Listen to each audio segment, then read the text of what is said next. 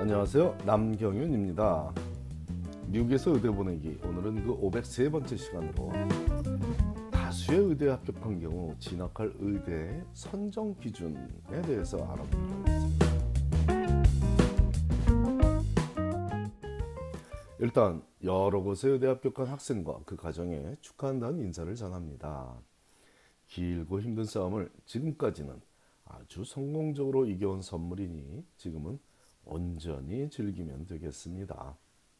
어차피 지금 어떤 마음가짐이든 8월이 되면 의대에 입학해 정말 열심히 공부해야만 하는 시간이 기다리고 있으니 지금은 기뻐하고 즐기면 됩니다. 하지만 4월 30일이 되기 전에 합격한 여러 의대들 중에 한 학교를 선택해야만 하므로 남은 숙제를 해결하는 데 도움이 될 몇 가지 사항을 함께 알아보기로 하겠습니다. 가장 중요한 점은 학생이 스스로 해당 의대로부터 받는 느낌입니다. 진학을 결정하면 평생 함께 할 인연이기도 하고 최종 목표인 레지던시 매칭에 유리한 거점을 선택하는 과정이니 그저 단순하게 랭킹에 의존하여 진학할 의대를 결정하는 것은 겉모양만 보고 배우자를 선택하는 것과 다름없는 우매한 선택이 되기 쉽습니다.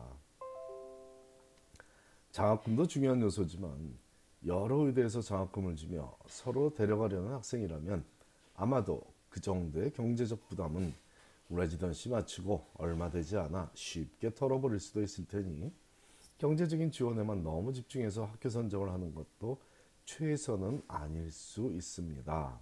물론 각 가정의 재정 상태는 너무 다를 수 있으니 장학금 지급 여부가 최우선 결정 요인이 된다고 해도 문제가 되지는 않겠습니다.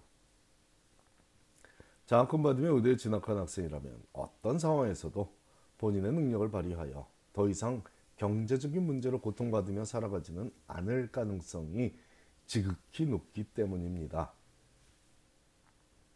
의대에 진학하는 이유 중에는 일정 수준의 경제력이 부장되는 커리어라는 점도 현실적으로 인정하고 모든 결정을 내리라는 조언을 하고 있는 겁니다.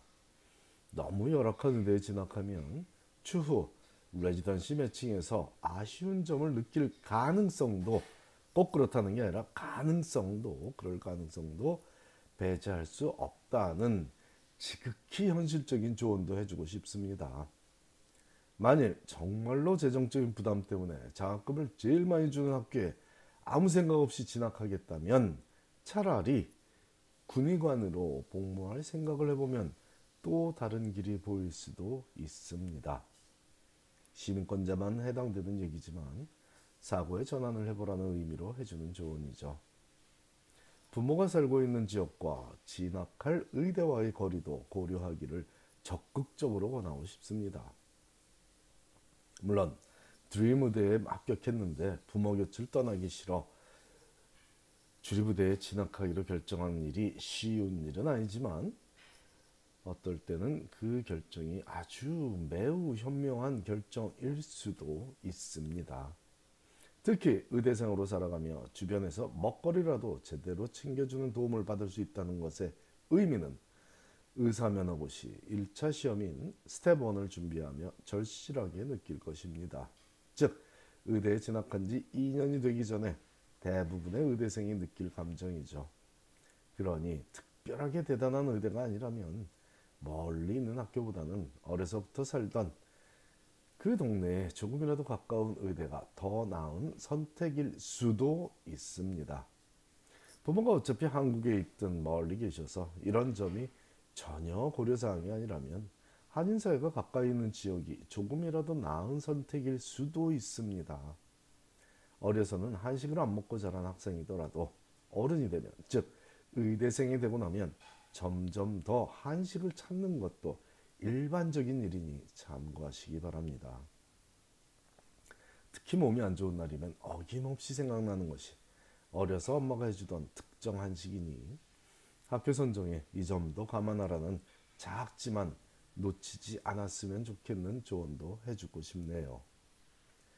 이상과 꿈을 향해 정진하는 젊은이가 생각하지 않아도 좋을 점이라고 반박하는 독자가 있다면 그도 맞는 말이라고 인정하겠지만 의대가 최종 목적지가 아니라는 점을 강조하고 있다고 재차 부연 설명을 하고 싶습니다. 최종 목적지 아닙니다. 의대에서 잘 교육받아서 제대로 의사 수업을 받을 수 있는 병원에 레지던트로 진학하는 것이 가장 중요한 기준이 되어야 하므로 높은 이상을 품고 있는 학생일수록 진학할 의대를 결정함에 있어 현실성도 챙기라는 조언입니다. 방금 전에 레지던시로 진학하는 것이라고 표현했는데 연봉을 뭐 5, 6만 불 이상 받으니 웬만한 직업군보다 많이 받으며 근무하는 레지던트가 되는 것을 취업이라고 하지 않고 진학이라고 한 이유는 레지던시 매칭 시스템을 이해하면 쉽게 이해가 될 겁니다. 다음 주에는 2019년도 레지던시 매칭 결과를 분석한 얘기를 할 예정이니 병원에 근무하는 의대 졸업생들의 현실에 대해 그때 자세히 설명하겠습니다. 진학할 의대를 결정할 때 놓치지 말아야 할 필수 사항은 합격한 학교들의 재차 방문을 하는 과정입니다. 이를 Second Look Day라고 부르며 각 의대에서는 합격생들을 학교로 초대합니다. 말 그대로 2차 방문의 날이죠.